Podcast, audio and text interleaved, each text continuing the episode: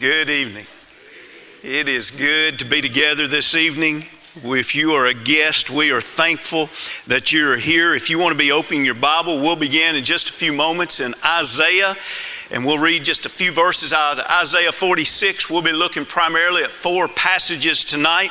And as we uh, begin, we we want to give honor to whom honor is due and be thankful for the many blessings that God gives us. And one of the great blessings that we have is this summer, several of our young people that grew up here are doing internships in congregations uh, around us. And we're thankful for Brian Buckner, who is working with the Culver City congregation with their uh, youth, and Ben McGreevy and Amelia Smith will be working with the Great Oaks congregation just outside of Memphis and Bartlett.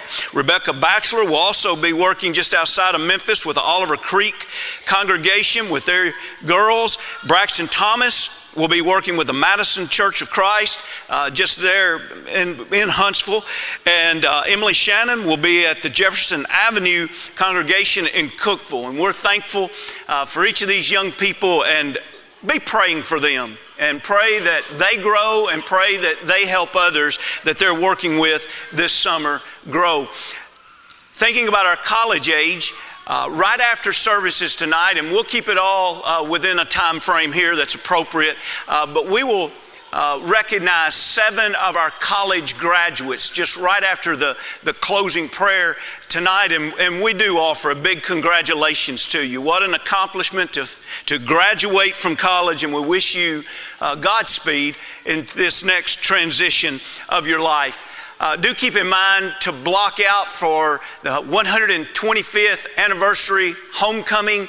August 13th and 14th. And we mentioned several events that'll be happening. Those will go out on the e messenger tomorrow.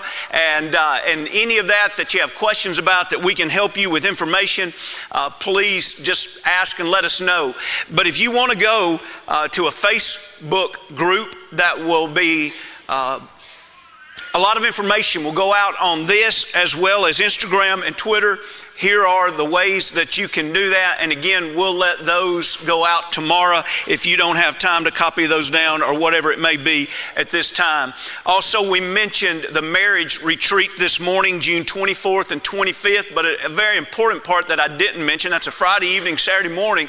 Uh, but we are asking you to sign up. And one reason that's important is a lot of you would have kids that you want to be kept during that time, and we need to know how many kids there are going to be. But please sign up for that.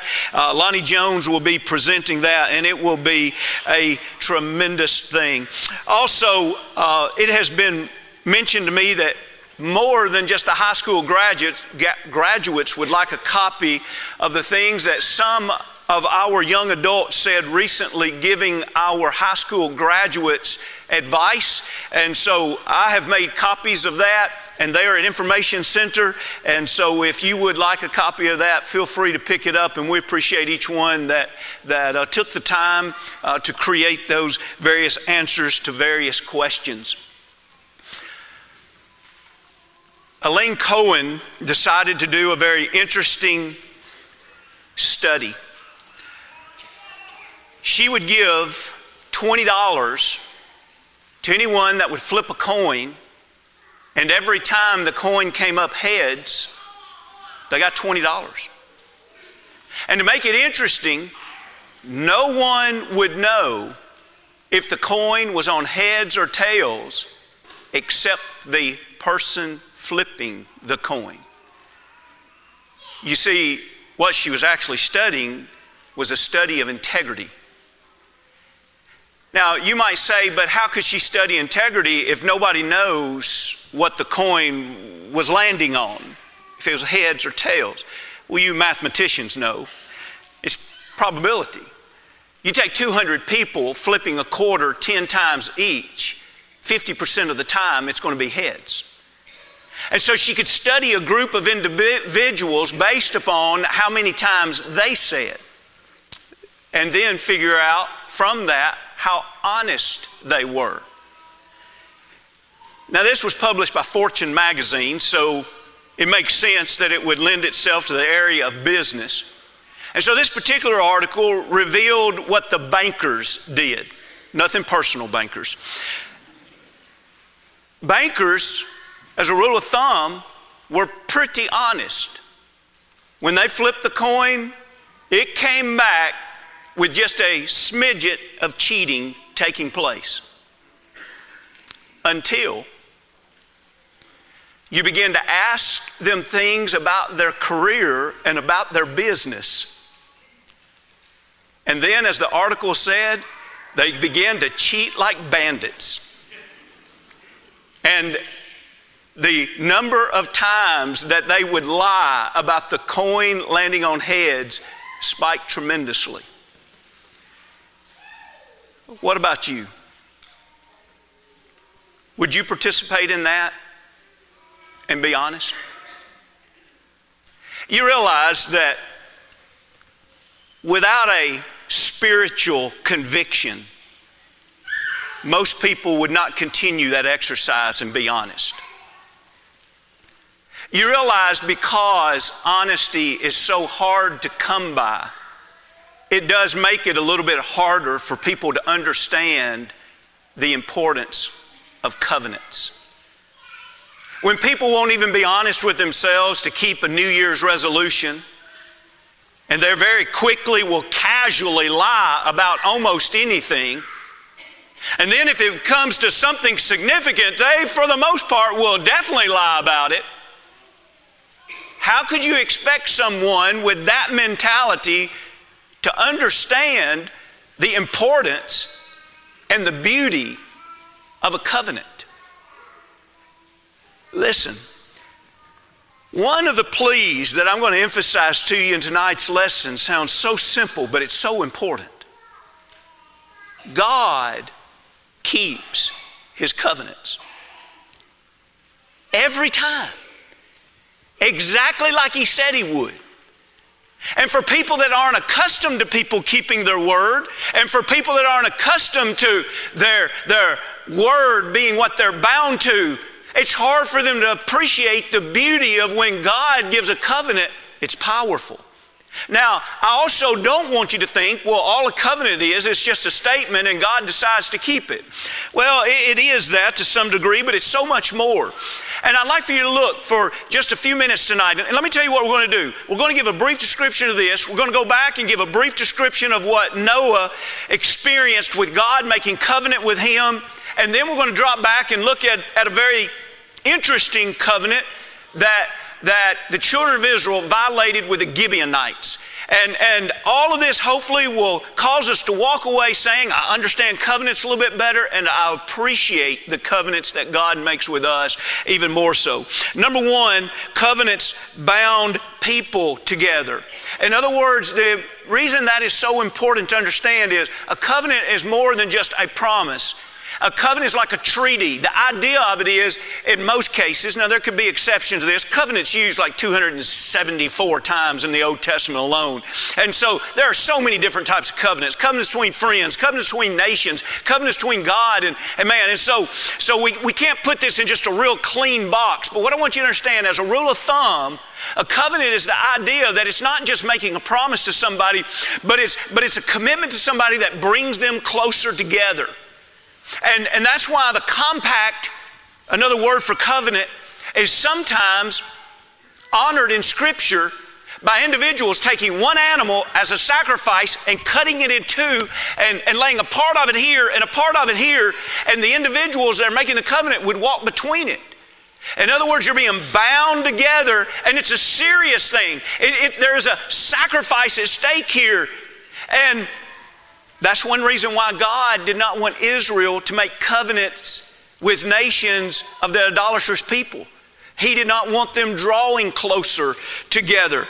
A second thing that we see that there is fellowship involved in that. And that's kind of what we were talking about just there also. And because of that, there would be feasts together sometime. There would be gifts that would be exchanged. Sometimes the gifts would be very personal, like the giving of a hand, or I know this seems strange to us today, but the giving of a sandal in that day and time was a very important sign to say that this covenant I make with you is important, and this covenant that I make to you is personal, and this covenant I make to you is serious, and I'll keep it. And then also we see the seriousness, even by death, when we see the offering of animals Their lives were taken. There was a sacrifice that was made. We also see the endurance of covenants. The idea that a covenant was not ever to be lightly made and it was not to be violated. And sometimes we see it like a, a signing of it, we see a monument of it. And then also we see the very idea that covenants were made and then in that they were witnessed. And so oftentimes, God would serve as the witness to the covenant.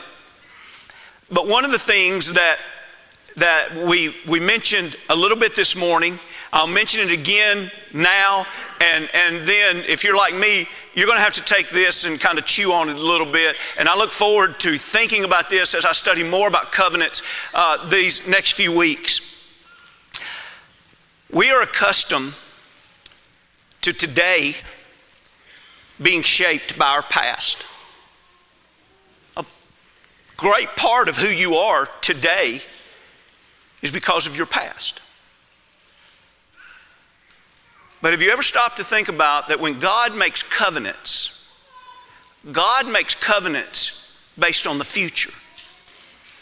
And keep in mind, God always keeps his covenant. And so God fast forwards and says, I know where I'm leading you. I know where I'm taking you. And so, this covenant that I'm about to make to you, I have you on a journey somewhere in your future, and I know where it is. And so, when we're in a covenant relationship with God, it is very true that a portion of who we are today is based upon our future because of the covenant that we're in with God. Now, well, we're getting there, but let's just let me just say this very quickly. Go up to Noah on the days that he's working on an ark. That's his present. Hey, Noah, what are you doing today? VBS song. working on an ark, right? Okay, and uh, I'm, I'm building an ark. Okay, so why are you building an ark? You know, don't get real technical with this. In a sense, it's not his past why he's building an ark. I know somebody could say it is because he loved God. But you see what I'm saying? It's his future is the reason he's building an ark. It's the covenant that God came to him and said, listen, because of the wickedness of man, I'm going to destroy the whole earth. But I'm making a covenant with you. You can build an ark. You and your family can be preserved. And so you walk up to him, and what is amazing is, hey, why are you building this ark? Something about my future. I made a covenant with God, and he told me some things about my future, and that's why I'm doing what I'm doing today. I want you to take this week and think about how much do you and I do, and how much are we when we think about our identity? That it's not just based upon our past, but it's very much based upon the covenants that we have made with God and the covenant that we keep that God has made with us. And that's significant. I want us to read a passage in Isaiah, and the setting for this teaches a lot more, but tonight, for this particular time, I thought to use this more of an introduction than the lesson.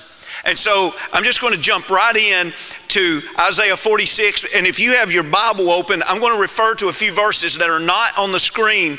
But I love in verse 5 where God says, To whom will you liken me and make me equal and compare me that we should be alike? And what he's doing here is he's saying, Wait a minute, you're going to compare me to an idol? I'm the Almighty God that, that knows the future and you're going to compare me to an ignorant, dumb, lifeless idol? And notice how he says it here. He says in verse 6, talking about idols, they lavish gold, or the ones that make idols, they lavish gold out of the bag and weigh silver on the scales and hire a goldsmith, and he makes it a god, little g. They prostrate themselves, yes, they worship. They bear it, that God, on their shoulder, they carry it, they set it in its place and it stands. From its place it shall not move. Though one cries out to it, it cannot answer, nor save him out of his trouble. Oh, you're going to compare me to your idols. I remember when your idol was just in a bag. and you hired someone to make your idol. Oh, and I remember that time you wanted your God to go somewhere else. You had to put it on your own shoulders. And you had to carry it and set it down. And you know what? It hasn't moved from where you've set it. And I, I hear you. I hear you crying out your God. And you know what? You've never once heard your God answer you. You're going to really compare me to that? And now let's read starting here at verse 9.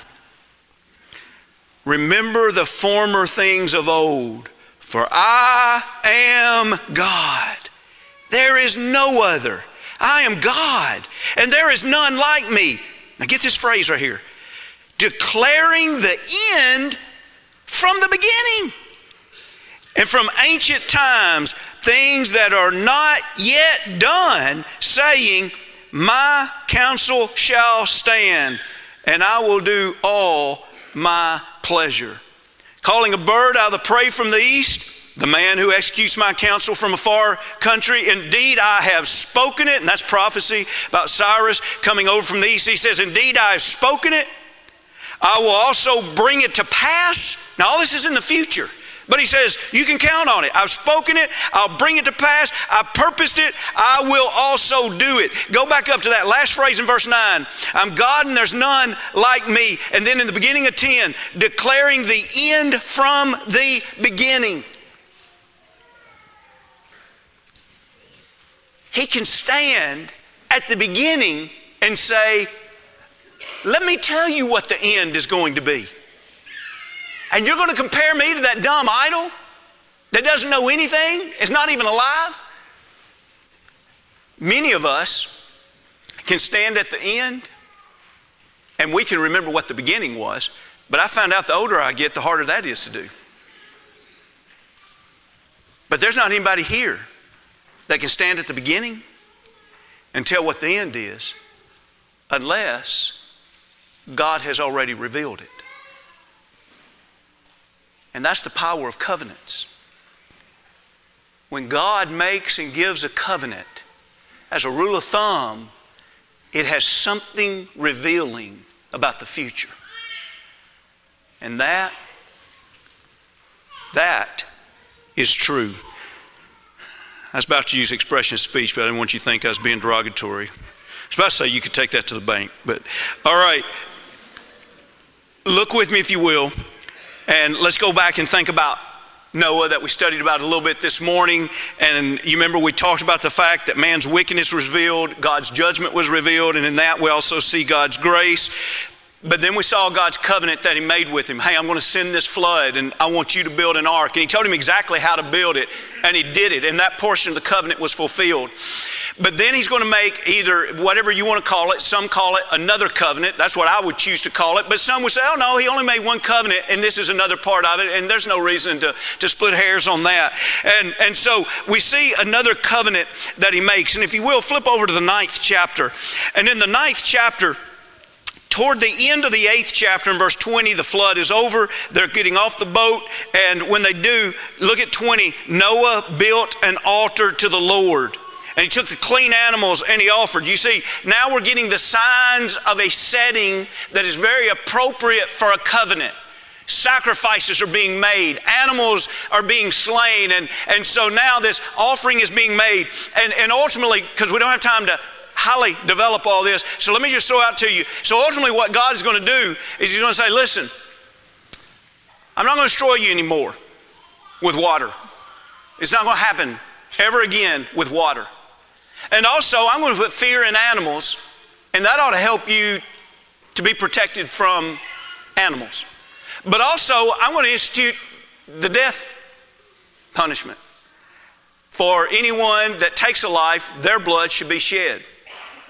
And that ought to help protect you from the life of violent people because if a violent person kills one person, if you keep the law I'm giving you, it ought to stop there because that person should die. The evil will be removed from you.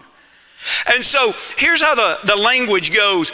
Look, if you will, in the ninth chapter, you see in verse 9, he says, I'm going to establish this covenant, and it's going to be with you and with your descendants after you. That would be you and I. So this covenant was actually made with you and I also. Verse 11, this is how it reads Thus I establish my covenant with you. Never again shall all the flesh be cut off by the waters of the flood. Never again shall there be a flood to destroy the earth. Now that's powerful. That's a promise that God made. Now, what is a little bit unusual, not completely or rare, but just a little bit unusual, is this covenant is made unconditionally.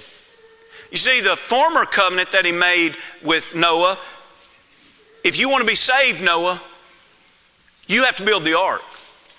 I'll do my part. I'm sending the flood, and I'm giving you a way to be saved. I'm being gracious. I'm offering you the way.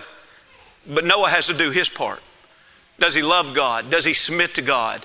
Will he build the ark? But this covenant right here has no conditions upon it. He didn't say, I won't destroy the earth with a flood again if you don't become very wicked people. No, people have been very wicked since then. You see, there's no condition placed upon this. God says, I'm making a covenant with you. And this is how I will honor this covenant. As a matter of fact, when we read down in verse 12, notice he begins to speak of the sign that we've sung about and we've talked about today. Look in verse 12. And God said, This is the sign of the covenant which I make between me and you and every living creature that is with you. For perpetual generations. In other words, this sign is going to show not just you, but all the generations to come.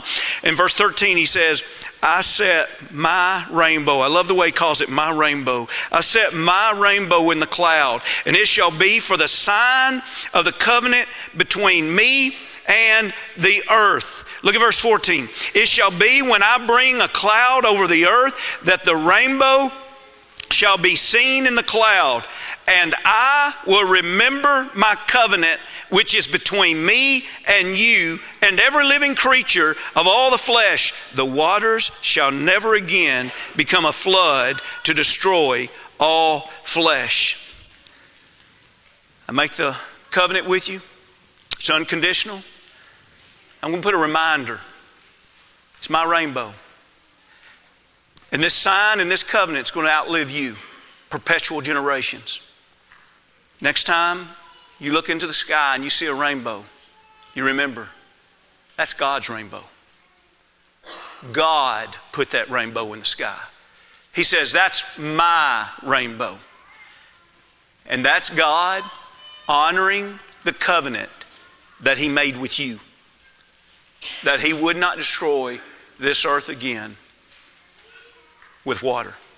Now, He didn't make the promise that He would not destroy it again.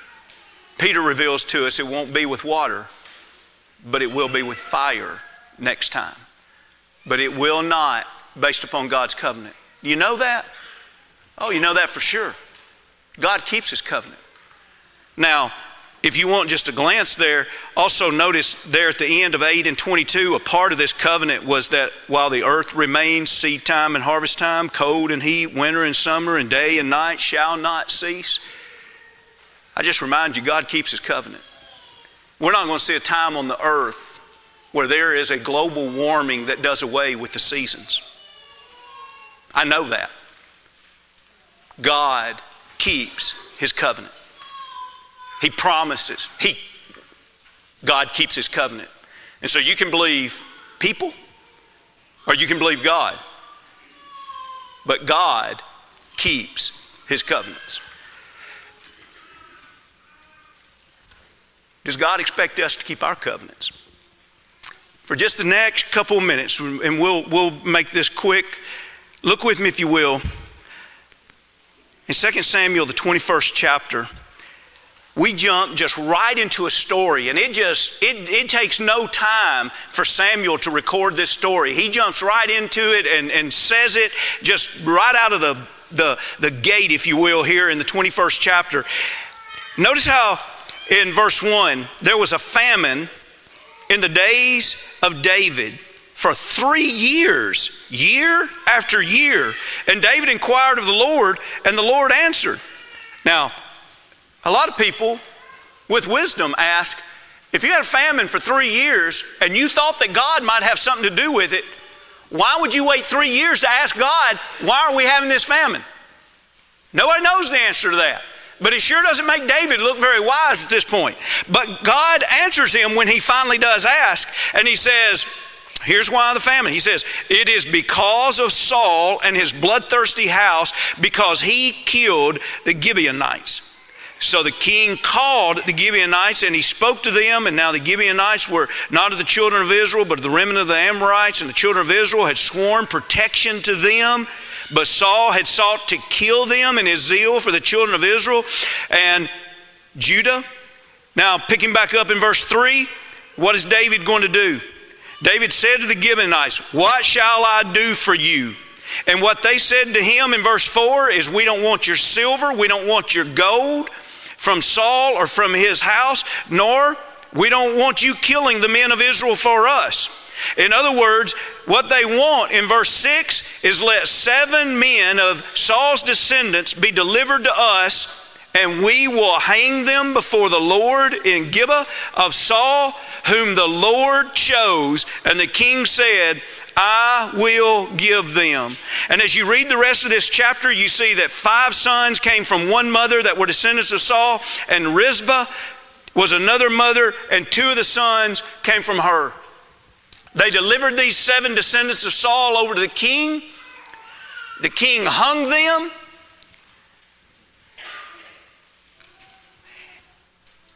and Rizpah goes out because no one took the bodies down as they were hung. And in this chapter, we read down in verse 10 and going into 11 that she slept on a rock. And when we try to calculate how long this happened, it could have happened as much as six months. This mother is going out with two of her sons and five other descendants of Saul. And the scriptures tells us that she fought off the birds, the vultures. And by night she fought off the beast. Now it'd be natural for women to run from beasts that were after human flesh. But not this woman. That was her sons. Can you imagine, women, how weary you would be? The heartache. Can you, can you hear her screams in your mind and in your memory and in your, your, your imagination as you hear her screaming at those vultures? Can you imagine how weary it is to get up in the middle of the night and to be just one woman trying to fight off beasts? To protect the bodies of your son. David finally heard about this.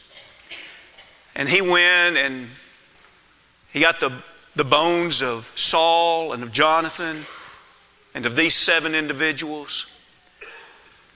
And he brought them all back and he gave them a proper burial. Why was that happening in the first place? Because Israel had violated a covenant that they had made with the Gibeonites. Why was that famine taking place in the first place? Because Israel had violated a covenant that had been made with the Gibeonites. Now, I want to remind you, David and those people could have cried out and said, We weren't the ones that made the covenant. It doesn't matter, it was your nation that made it. David and those people could have cried out and said, Saul's not even alive. And you're going to allow us to go through this? It doesn't matter. It was your nation that violated the covenant. What I'm wanting us to see from this is how important it is in the sight of God that we honor the covenants that we make. We may live in a society that says, hey, if I'm back out of that contract, I'm not worried about it. I tell you one who is worried about it. You may say, oh, it's, it's no big deal. I, I know I committed to it, but it doesn't matter. I can tell you one who is concerned whether or not you committed to it. Hey, there's nothing wrong with divorce. The very fact that it's a covenant that there's something wrong with it when it's not honored. God, how do you look at covenants? The next time you think that covenants are no big deal, You just hear the cries of Rizpah trying to fight off the vultures off of her sons.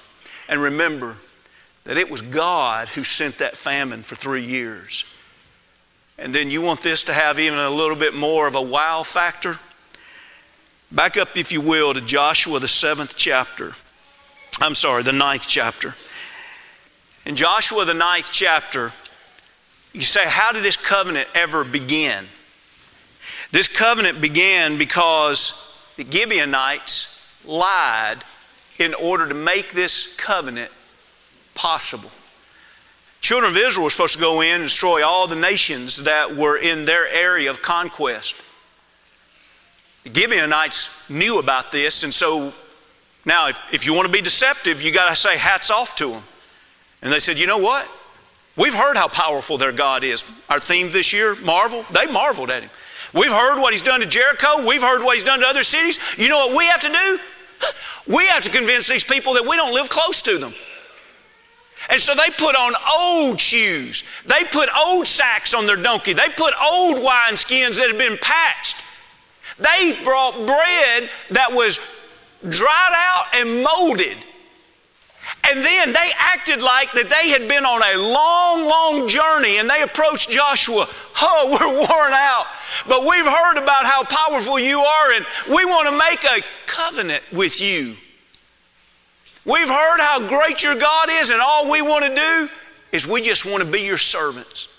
Who are you? Oh, we're from a land very far away, he said.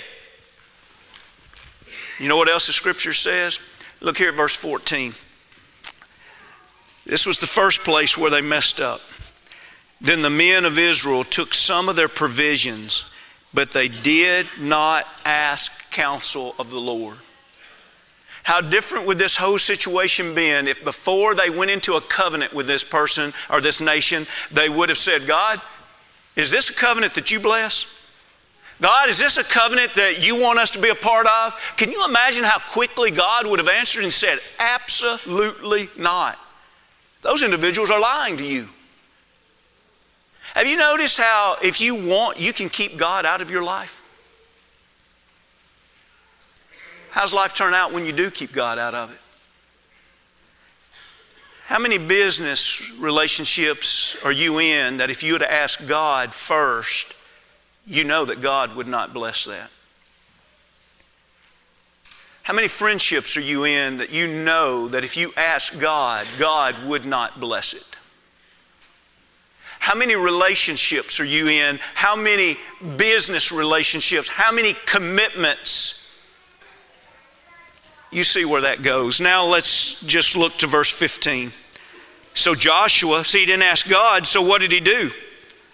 He made peace with them. He believed their lies. And what did he do? He made a covenant with them to let them live, and the rulers of the congregation swore to them. And it happened at the end of three days after they had made covenant with them that they heard that they were their neighbors who dwelt near them.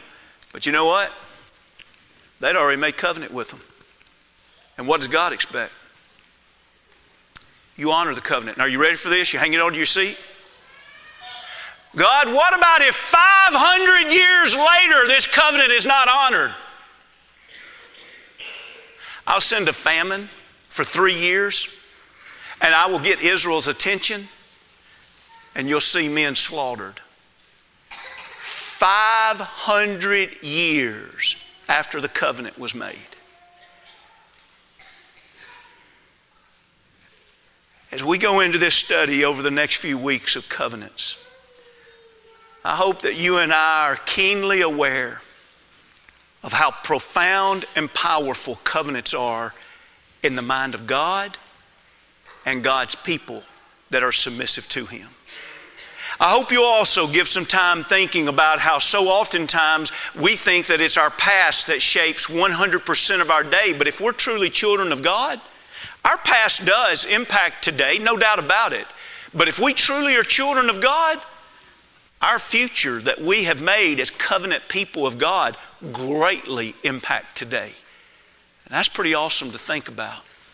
And so we truly want to be people that are living a life that's connected to where we've been, what we've experienced, but definitely where we're going. Where are you going? Is there anything we can do tonight to help you on your walk to heaven? Are you a child of God? Have you ever been baptized into Christ for the remission of sins? Why not become a Christian tonight if you haven't been? Maybe you've begun that journey and along the way you've, you've lost sight of that journey and you need to come back. You know you want that to be your future. You know God wants that to be your future. If there's anything we can do tonight to pray with you and for you, to encourage you in any way, comes we stand and as we sing.